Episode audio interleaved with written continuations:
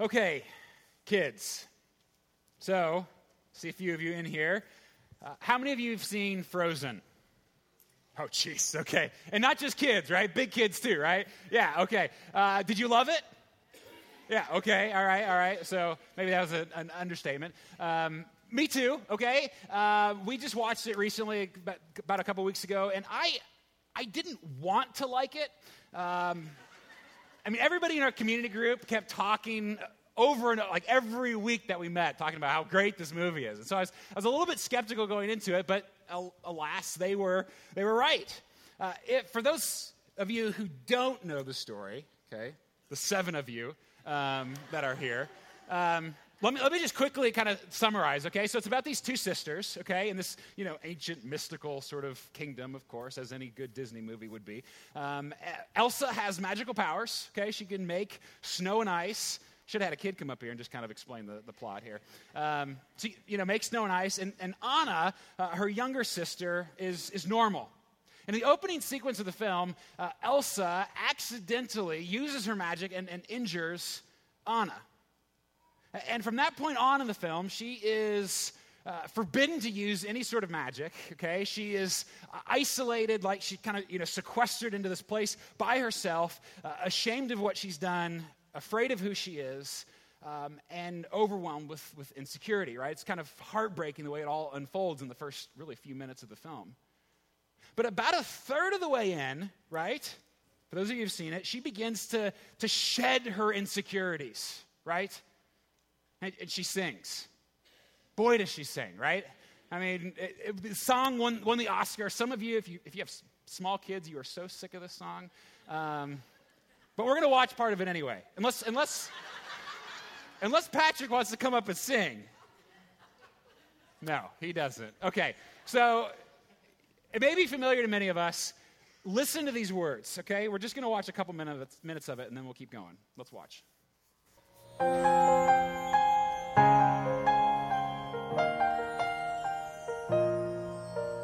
Snow glows white on the mountain tonight, not a footprint to be seen.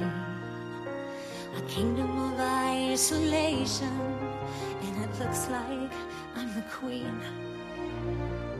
The wind is howling like this swirling storm inside. Couldn't keep it in, heaven knows I tried.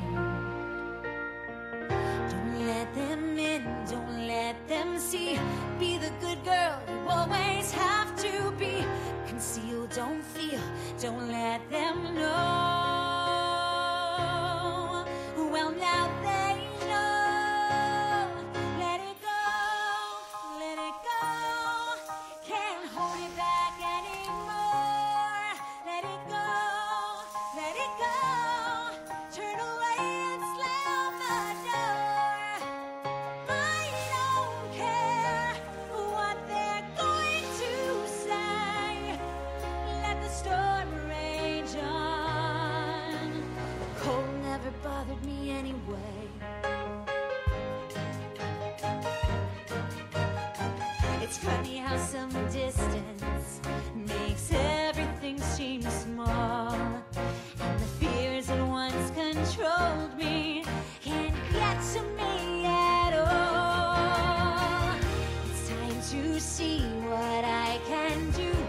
Test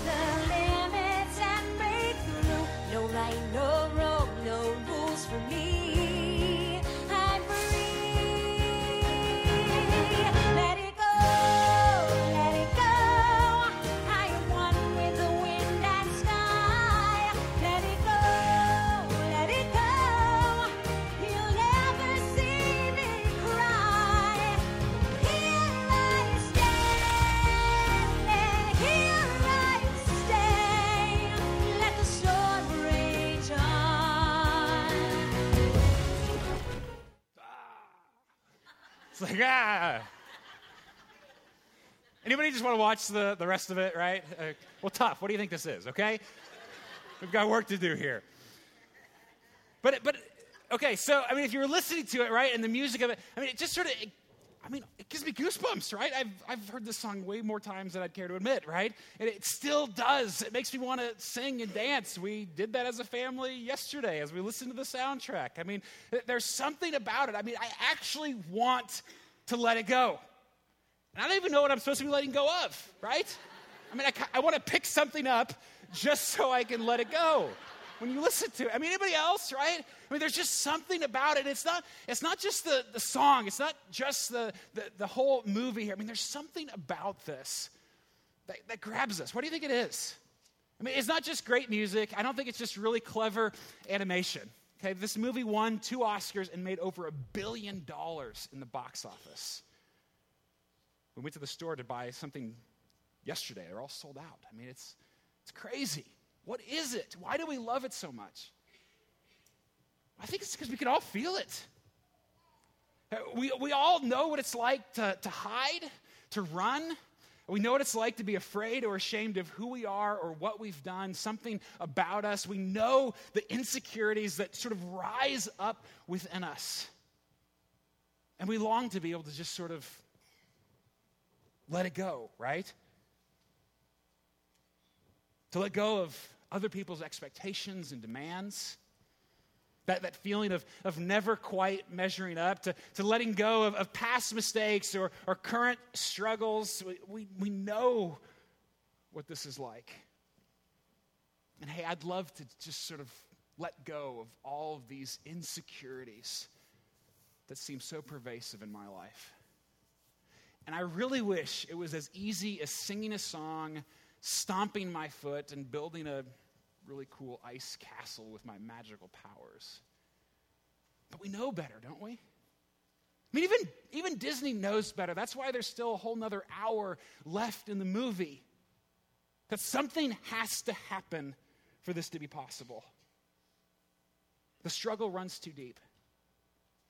And whether, whether you're a Christian or not, okay, no matter who you are here this morning, I don't, I don't know necessarily what it, it is that you would like to let go of. But you can only let it go if you have something better to grab onto. And you know, we're not the first people to deal with this, right? Of course. I mean, this, this struggle, right? These, these insecurities, these, these things that we feel deep within are as old as Adam and Eve's rebellion. Every human has dealt with this, including this ancient church that we've been talking about, right? These, these Christians from, from 2,000 years ago, even them. If you're, if you're new with us this morning, we've been studying the, the book of Hebrews, right? As, as we've said, it's, it's most likely an ancient sermon that was originally preached to a group of Christians struggling to hold on to their faith, struggling to keep believing that Jesus really is better, that he's worth it, that he's worth grabbing onto. And we've just, these past several weeks, we've just worked through really the densest portion of the entire book, right? All this stuff about Jesus as, as, the high priest, which is really, really important. And now, the text that we heard read and what we're going to talk about here, uh, the author, he sort of summarizes everything he's just said for the last five chapters. And then he pivots towards application, saying, if, if this is, is who Jesus is, then here's what it means for us. And he knows the insecurities they'd like to shed shameful guilt, paralyzing doubt, lonely isolation. But he knows that you can't just let go. You can only let go if you have something better to hold on to. For only Jesus shatters our insecurities. And listen here, this isn't just like another form of, of let it go, or maybe the more Christian version, let go and let God, right? Please, okay? I mean, Kelly and I, we were on a, as a family, we were on a road trip um, over spring break, and lots of billboards, and, and one of them had a picture of a rock climber, mountain climber, with the caption, let go, Jesus will catch you. I mean, metaphorically, right? I mean, because if you're really mountain climbing, that's terrible advice, isn't it? I mean, sometimes, let's be honest, sometimes we Christians, we say the most shallow things. We need something more, something to grab onto. And you don't have to be a mountain climber, you don't have to be a Disney princess. We need something worth grabbing onto, something that can replace our insecurities. And so this author gives us three. Because of Jesus, instead of shameful guilt, we can draw near. Instead of paralyzing doubt, we can hold fast. And instead of lonely isolation, we can stir up. So let's begin by looking at this something better we can grab onto. This is the part of the text where the author really, he, he, just reviews everything that he spent the last five chapters explaining in detail to us.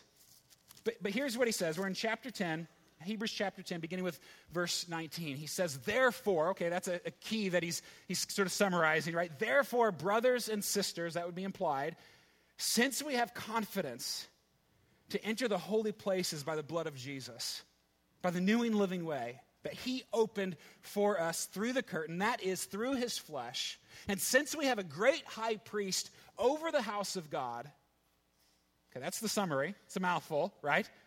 But this is, this is why Jesus is better. This is the reason for our confidence. And you see that word there, confidence. I think that's really the, the key word of what's happening here. Confidence is the opposite of insecurity that through Jesus' death and resurrection, we have direct access to God. You might remember back when we started Hebrews, we began by, sort of summarizing the book with a very simple uh, equation, right? Uh, something like this is probably hard to see. Maybe you still have the card in your, in your Bible that, that Jesus is greater than blank. And we said that whatever you can put in that blank, right? It, it doesn't matter what it is, he is better. And this is why. This is what he's finally been building to, this, this, this preacher, this ancient author. That we now have confidence before the God who made us. Now, you might not believe it. I mean, if, if you're not a Christian, honestly, it may, it may sound kind of silly, actually, because you can probably think of a whole lot of things that you think is better than Jesus. And honestly, even if you are a Christian, we'd probably admit that many of us live our lives that there are a whole lot of things that we think are better than Jesus. But just for a moment, no matter how ridiculous it sounds, let's just say God did create. Let's even go back further. Let's say God actually exists, okay? That's, so let's start there. Let's say he actually exists. So Just let's, let's say for a moment. Let's say he did create. Let's say he created us. And let's say he created us to, to know him, to, to be in relationship with him, to love and, and be loved. That's, that's the reason we exist. Let's just say. Okay, you with me so far? And then let's just say that hypothetically, we rebelled against this God who made us, and that we continue to rebel. And so instead of living into the purpose we were created, we always choose that which is less. And the consequence is death. Kind of stinks, right? But let's also just say that this same God comes to rescue us through his son. That he himself comes and he, he gives his life and he offers us forgiveness and reconciliation and a second chance at actually living this life that we long to live. Let's just say if such a God exists, wouldn't perhaps just maybe, maybe he'd be better?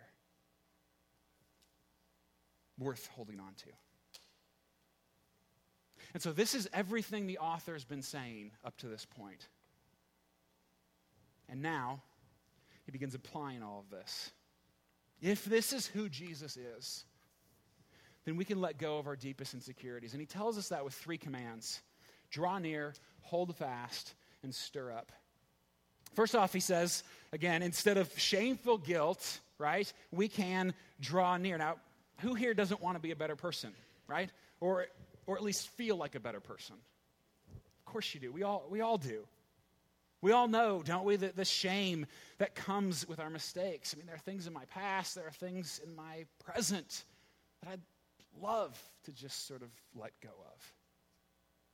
You see, we weren't created for any of this. Shame and, and guilt had, had no place in the perfect world that, that God made, but we messed it up. And we, we know it. And you can't ignore it. I mean, you, you can try, I guess. And, and you can't just sing, no right, no wrong, no rules for me, I'm free, and expect it to work. I mean, maybe if you work really hard to be good enough, then maybe. Good luck. There's got to be a better way. Look at verse 22. He says, Let us draw near with a true heart in full assurance of faith, with our hearts sprinkled clean from an evil conscience and our bodies washed with pure water. This is what Jesus has already done for believers hearts and consciences cleansed, our entire lives washed. The heart we used to have has been replaced with something true, he says. So that we can draw near to God. That, that's the command here. And that, remember, that's the reason we exist. It's, it's right here, but, but ask yourself.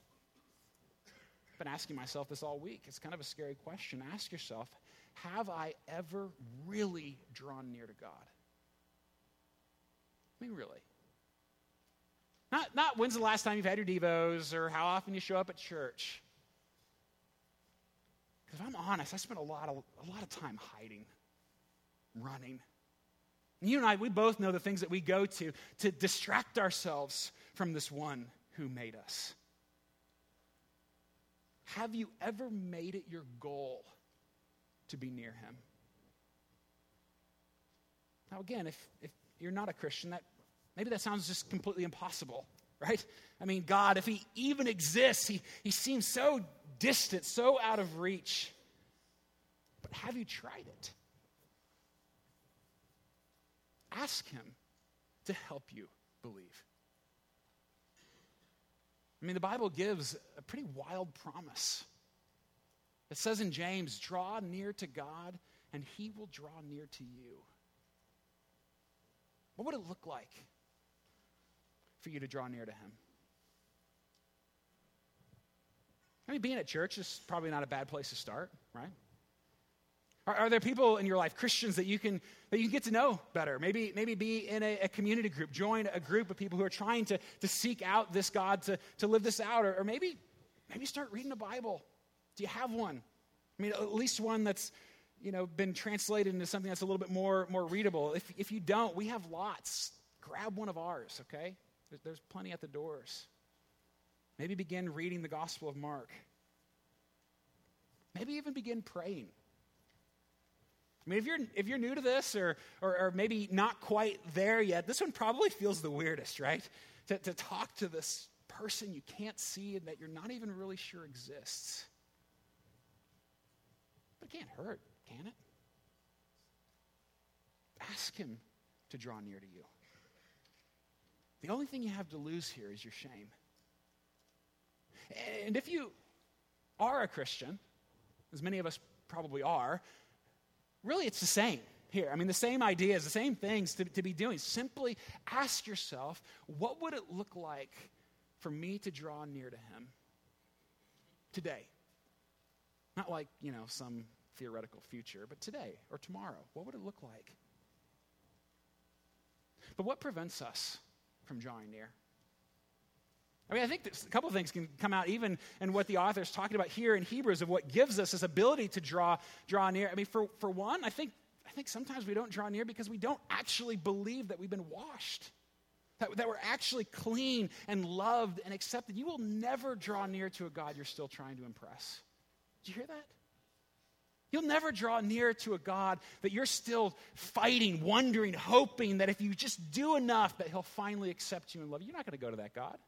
That God's too, too scary. He's too distant, right? You're, you're too busy trying to, to impress Him.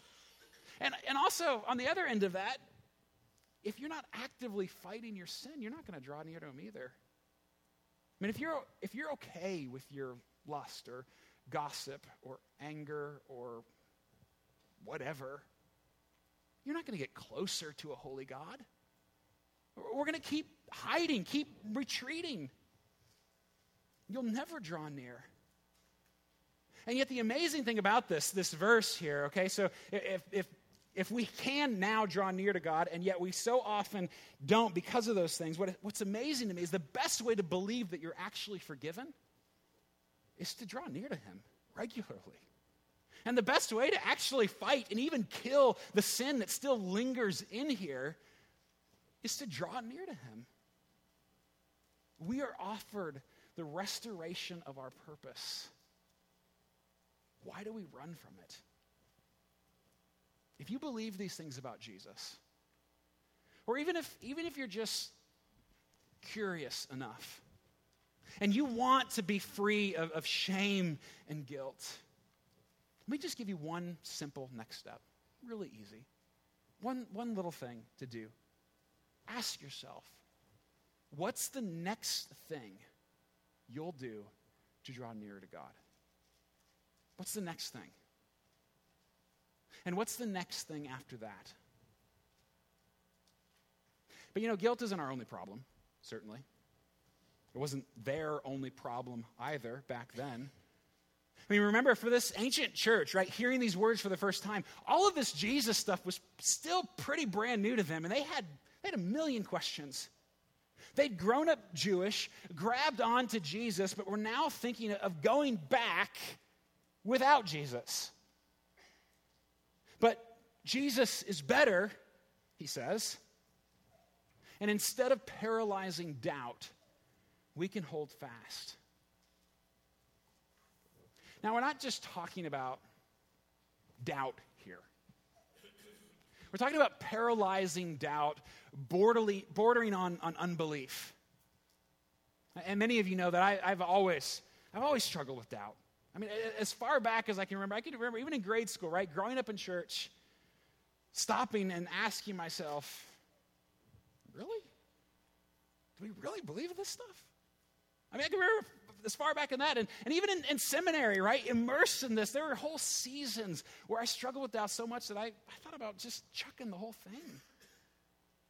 And even as a pastor, okay, there are times when still I stop and say, Really? Really? I believe, okay? I believe. And yet, like Dostoevsky, the, the Russian writer, I love this. He says, My Hosanna is born in a furnace of doubt. That's where it springs. For me, that's, that's just part of who I am. And yet I continue to believe. And kids, students, as you grow up, doubt is a normal part of faith. Don't, don't, let it, don't let it freak you out. Let it, let it bring you to a place where you can have good conversation with your, with your parents, with uh, anybody here at this church. We want to be a place where we can talk about these things. And, and really, too, if you're a skeptic and you're waiting for absolute proof to, to believe any of this stuff, you're going to be waiting forever, basically, okay? Absolute, it just doesn't exist. And yet, be honest with yourself. Because where do you have absolute proof for any of the things that you believe? Any of the things that you call most important to you? Doubt is normal. And yet, paralyzing doubt, or worse, unbelief, right? Or disbelief, is deadly. Look what it says in verse 23, then, the second command. It says, Let us hold fast the confession of our hope without wavering, for he who promised is faithful. And when I read that, especially the without wavering part, it kind of, you know, freaks me out a little bit. It seems pretty impossible without wavering. I mean, I want to let go of my doubt. I've tried. But it, it keeps clinging on. And, and, and yet, when I read this, okay, what keeps me hopeful is I love the reason that he gives here. How can we hold fast? Because we're so awesome, right? Because we have all the, the right answers. We figured it all out. We know all the little details and we can work out all those. no, none of that. It's why he says, let us hold fast, for he who promised is faithful. That's, that's what keeps me holding fast. And I, I know I've said this plenty of times, so this is, for some of you, this is just going to be repeti- repeti- repetition, re- repetitive, whatever. Um, but it's not, the, it's not the strength of your faith that saves you, it's the object of your faith. It's something we want to say over and over again. It's not the strength of your faith, it's the object of your faith. And so if you're falling off of a cliff and you see a branch, you don't have to have all of the faith that this branch can save you. You just have to have enough faith to grab on, right? That's it. And if the roots are deep, if the object of your faith is strong, then it will save you, even if your faith is weak. For the one who promised is faithful. But how do we hold fast? Especially when it feels sometimes like we're swimming in a sea of doubt and cynicism. Well, let me just offer a few quick tips, things that have, have helped me as I've wrestled with my own doubts. First off, acknowledge your doubts. Acknowledge them. Acknowledge where you struggle. You're not, you're not doing yourself any favors or anybody any favors by, by pretending they don't exist or hiding from them. Acknowledge them and talk about them with other people. Talk about them in your small group. Talk about them with, with people that, that you trust that are close to you. Parents and, and kids, talk about these things. Second, doubt your doubts. This is, this is an easy one, I think, for us, us to forget. When I first heard this, it was, it was really helpful for me personally. Let me give an example of this. When, it, when a tragedy happens, okay, let's say a mudslide in Washington state and kills a lot of people, right? It's terrible. It's in moments like that or those extreme situations when, when dark tragedy happens or deep evil and we see it, where doubt raises up and says, How could God exist in a world in which something like that happens? I mean, we feel that, right? That's, that's a reasonable doubt. Many of us struggle actively like with that when we see tragic things in our world. And yet, doubt your doubts. Because the very fact of me calling that tragic implies that life has meaning. And if, if we're just a, a collection of randomly produced atoms, right, headed towards dust, then life has no meaning. Nothing's tragic. And so the very fact of, of me being able to say that is a, that is a tragedy implies that, that I'm, I'm meant for something more, which implies that maybe, just maybe, there's a creator who intended us for something more. I mean, nothing, nothing, in, in, uh, nothing conclusive, right, as we walk through that. And yet, I think so often we assume that our doubts are rock solid and our faith is just completely unreasonable. But if you spend enough time doubting your doubts, you'll quickly see that's just, that's just not true. So acknowledge your doubts, doubt your doubts, but also refocus your doubts. Study the things that you struggle to believe. Um, let them push you forward. Have good conversation. Read, read about them. And even more than that, continually focus on the one who is faithful. Because, yeah, there are, there are things about the Bible I don't understand. There are things that I don't particularly like all the time. And, and, there are moments when, when doubt creeps in and it can, be, it can be challenging. But rather than focusing there on the peripheral, focus on the center, on the one who is faithful. I mean, a couple of the big reasons for me why I keep holding fast to faith in, the midst of doubt. And I, I, could give lots of reasons, but my two biggest, I think, at least this week, my two biggest. Um, one, I, I just can't shake this feeling of meaning that life matters, that love and beauty and joy and even, even fear and, and tragedy, like that, that, that somehow don't mean anything. I just can't shake that, and that, that points to a creator. And the second big reason for me is I, I've yet to hear a really convincing argument for the empty tomb that doesn't involve resurrection. And if the tomb was empty, and if Jesus really did raise from the dead, then I'm with him. And I'm going to believe what he had to say because it just feels dumb to argue with the one person in human history who fought death and won. Listen, if doubt is a struggle for you, maybe, maybe just another simple next step. Spend some time thinking Am I more focused on my doubts or on the one who is faithful? And if, if so, what would it look like to do some adjusting there, some refocusing? And you know what? so beautiful where he goes next. I, I just I love this because none of us have to do this in isolation. It's a scary thing, right? You talk about all these other, the sin and the doubt and all. If we're alone, I mean, what chance do we have? But look where he goes next. Instead of lonely isolation, we can stir each other up.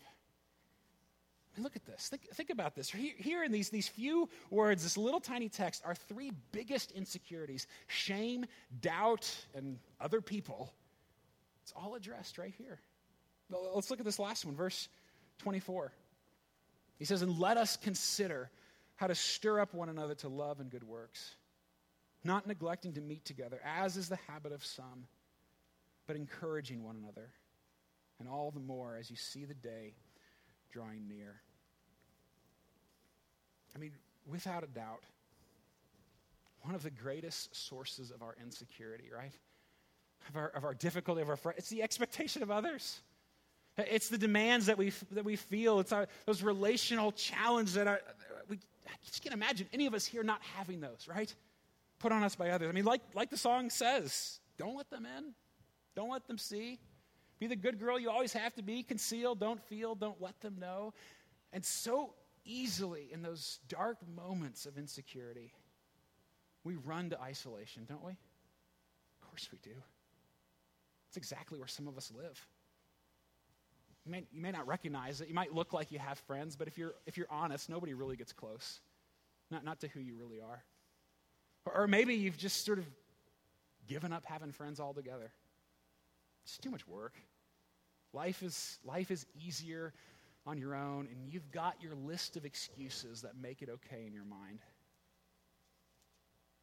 But if these things are true about Jesus,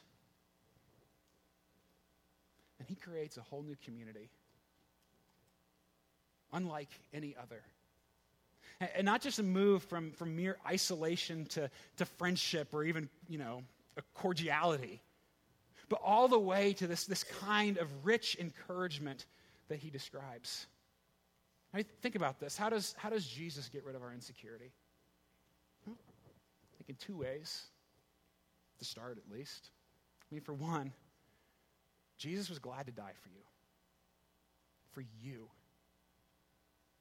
And if you trust him, if, you, if you're in relationship with him, then Jesus, the Son of God, calls you his brother or sister, that you are God's son or daughter.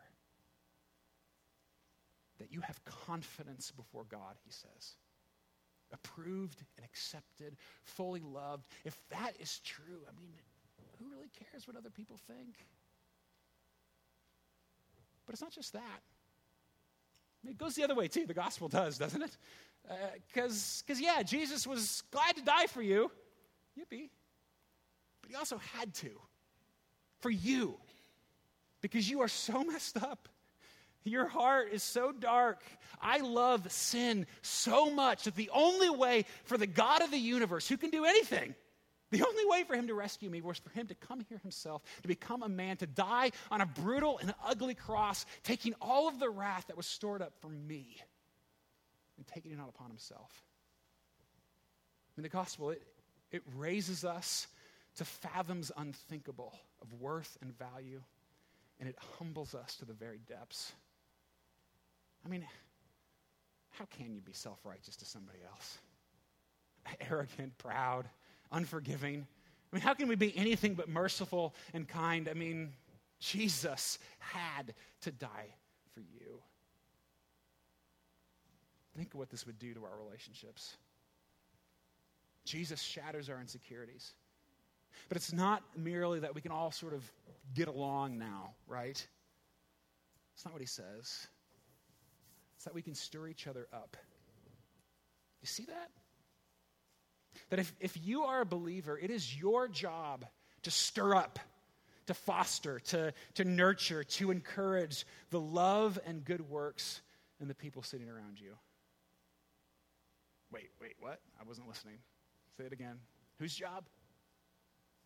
Yours. I mean, many of us if we're honest, we go to church because we want to get something out of it. And the moment we stop getting something out of it, we either stop going or we find someplace else, right? If we're honest. And I, and I hope you get something out of church, okay? But what if, for a moment, what if our primary reason for coming wasn't so that we could get, but so that we could encourage? Imagine the kind of community that would create. The kind of love and service and humility, the, the sacrifice and the giving and, and all of these things that if only we took commands like this seriously. What if we came to encourage? There's a lot of things implied in this command, aren't there? It implies that we have community in the first place, right? We actually know people, that, that we actually have people in our life close enough that we can encourage, right? That it's even possible to stir them up. And really, in a, in a church our size, that's impossible if all you ever do is show up on Sunday mornings. You, you, can't, you can't obey this command.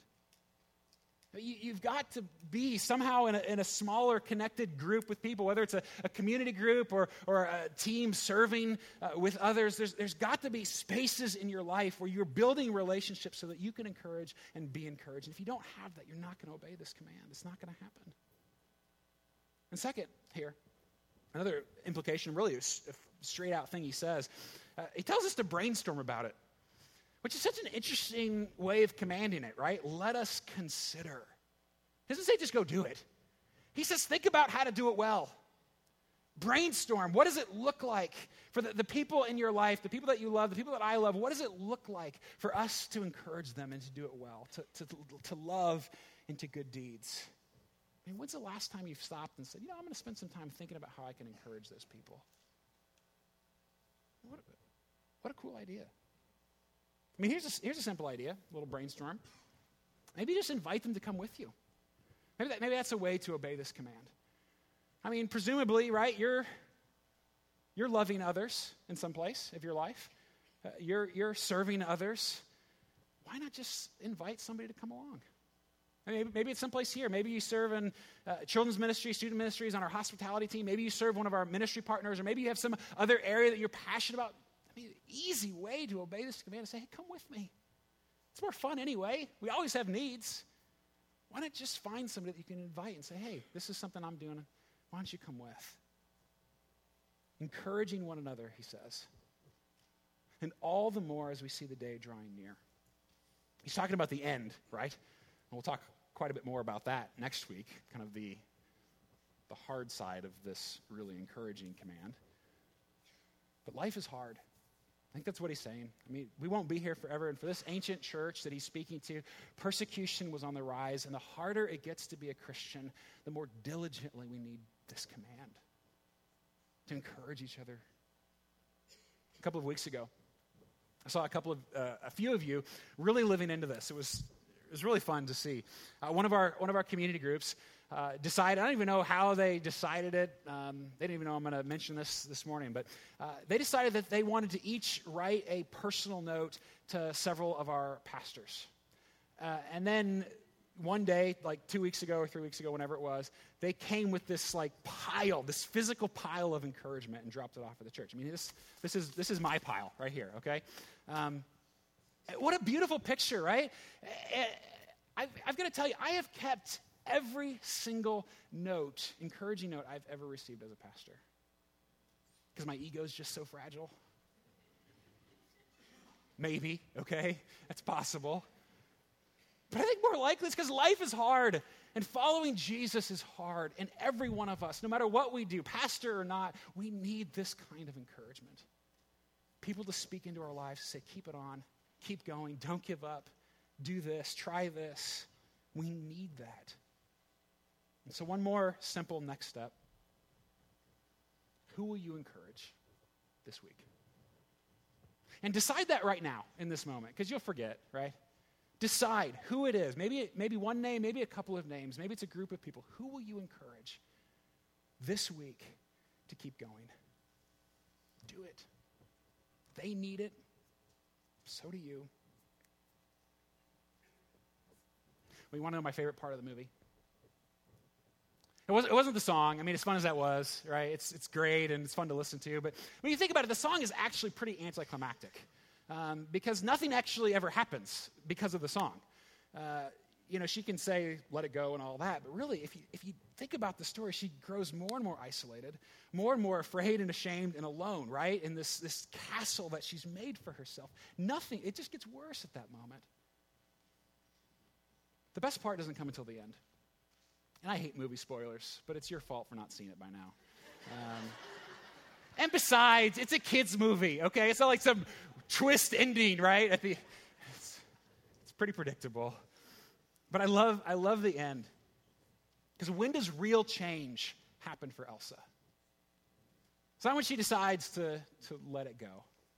Real change happens for her when somebody gives their life for her. That's what happens in the movie. And it's only in that moment when she sees someone dying for her mistakes, for the things that she's done, it's only then that she can change. And the line that follows, right? It's an act of true love will thaw a frozen heart. Cheesy, but what do you expect, right? Of course. Friends, that's our story.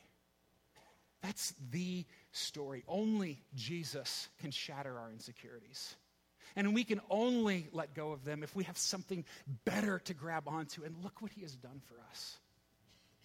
You can draw near to the God who made you, the reason you exist.